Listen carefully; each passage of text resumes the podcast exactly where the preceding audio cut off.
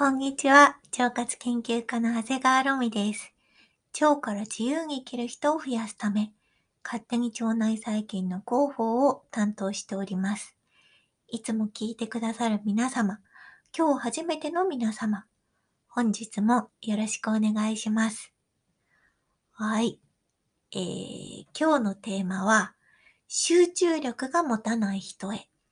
継続できないのは腸内環境のせいかもしれません。です。コロナ禍で働き方が変わった人すごく多いと思うんですよ。リモートワークの人も増え、おうち時間が増えると気持ちの切り替えがめちゃくちゃ難しいですよね。なかなか集中できないとか、そんな悩みがある人もすごい増えたと思うんです。そんな時、ちゃんと気をつけた方がいいのが腸内環境です。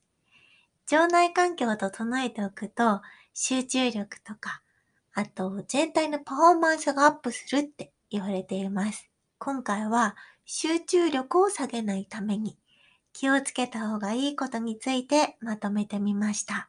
最初に一つ論文を紹介したいと思います。2020年にオハイオ州立大学の研究チームが行った研究です。研究対象者は40代から60代の51名の女性。この方たちに10分間注意力とか集中力のテストを受けてもらいました。そして彼女たちを2つのグループに分けて2種類の食事をとってもらいました。この2種類の食事が材料はほぼ一緒です。そして摂取カロリーも一緒でした。違うのは食事に使われている油です。一つ目のグループは飽和脂肪酸。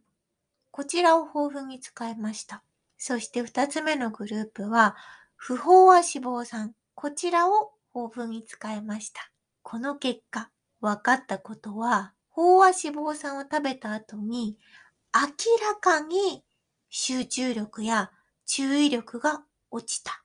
なんと、飽和脂肪酸を食べた後は、集中力とか注意力が落ちたことが分かりました。油の種類を変えただけですよ。なのに、集中できるかできないか。お仕事やお勉強のパフォーマンスが変わってしまうんです。ここで、飽和脂肪酸と不飽和脂肪酸について、ちょっとまとめておきたいと思います。飽和脂肪酸は、固形で固まる性質のある油です。ラードとかバターとか、あとお肉の油とか、動物性脂肪に多く含まれてます。あとね、ポテトチップスとかお菓子、ケーキとか、インスタント食品とか、ファーストフードなどの加工品にも使われやすい油です。一方、不飽和脂肪酸は常温では液体です。血液をサラサラにしたり、腸内環境を整えるとも言われているお魚の油、EPA とか DHA などのオメガ3系の油はもちろん、現代人は取りすぎているって言われているオメガ6系の油も含まれます。今回分かった集中力が下がる油は不飽和脂肪酸の方です。つまり、ファーストフードやインスタント食品ばっかり食べていると、集中力や注意力が下がってしまうことが分かりました。自粛生活が始まった時、日持ちがする食品をなるべくたくさんストックしようとしている方いらっしゃったと思うんですけど、これね、実はちょっと危険。インスタント食品ばっかり食べてると、私たちの体は集中力とか注意力が散漫になってしまうんです。もう一つ、飽和脂肪酸が多い食事をしていた被験者の方々の血液の中に恐ろしいものが見つかりました。何が見つかったかというと、エンドトキシンっていう名前の毒素です。これ何かっていうと、腸内細菌の細胞壁の成分なんですよ。なんで腸内細菌の成分が血液から見つかったのか。腸からじゃないですよ。血液から見つかりました。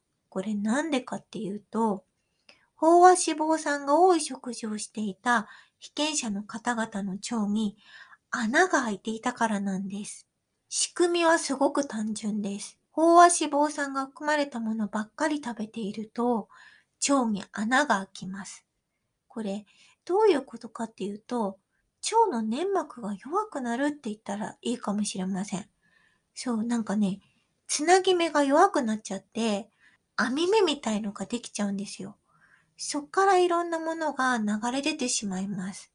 そこから腸内細菌とか未消化のタンパク質とか炎症を起こしてしまう物質が漏れてしまうんです。そして体内で炎症が起こる。めちゃくちゃシンプルな仕組みですよね。インスタント食品などの加工品に含まれる油を食べ過ぎると腸に穴が開いて腸内細菌が体中に炎症を起こします。それが結果的に集中力とか注意力が下がる原因になっていると言われています。これね、集中力の問題だけじゃないんですよ。実はこの腸漏れによって生活習慣病を発症させたり、肥満や老化につながることもわかっています。ついでなんで、腸漏れについてもちょっと説明しておきたいと思います。このように腸に穴が開いて腸内のものが血液に流れ出てしまうことを腸漏れって言います。そしてこの腸漏れの症状のことをリーキーガット症候群って呼ぶんです。リーキーっていうのは漏れやすいっていう意味。ガットっていうのは腸っていう意味なので、直訳すると漏れやすい腸という意味になります。リーキーガット症候群は集中力が散漫になるだけではありません。他にもね、慢性疲労、肥満、うつ病、認知症とか老化、あとアトピーや喘息などのアレルギー疾患、クロン病とか潰瘍性大腸炎などの病気などなど、いろんな危険性があるって言われているんですよ。もうね、体中に炎症が起こっているわけですから、すべての病気に少なからず影響がありますよね。ここからは、腸漏れにならないための3つのポイントをご紹介してみたいと思います。まずは、やっぱりインスタント食品とか加工品を減らすことが大事です。忙しくて料理ができない時にちょっと頼るぐらいだったら全然いいんだけど、そう。毎日当たり前のようにインスタント食品とか加工品ばっかり食べてる人は注意が必要です。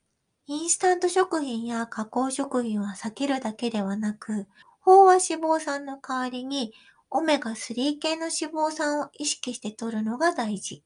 オメガ3系脂肪酸といえば DHA や EPA などのお魚の油、そして最近よく取り上げられている甘木油。こちらもオメガ3系脂肪酸です。腸漏れを起こさないように気をつける3つのポイント。1つ目は、オメガ3系脂肪酸を摂る。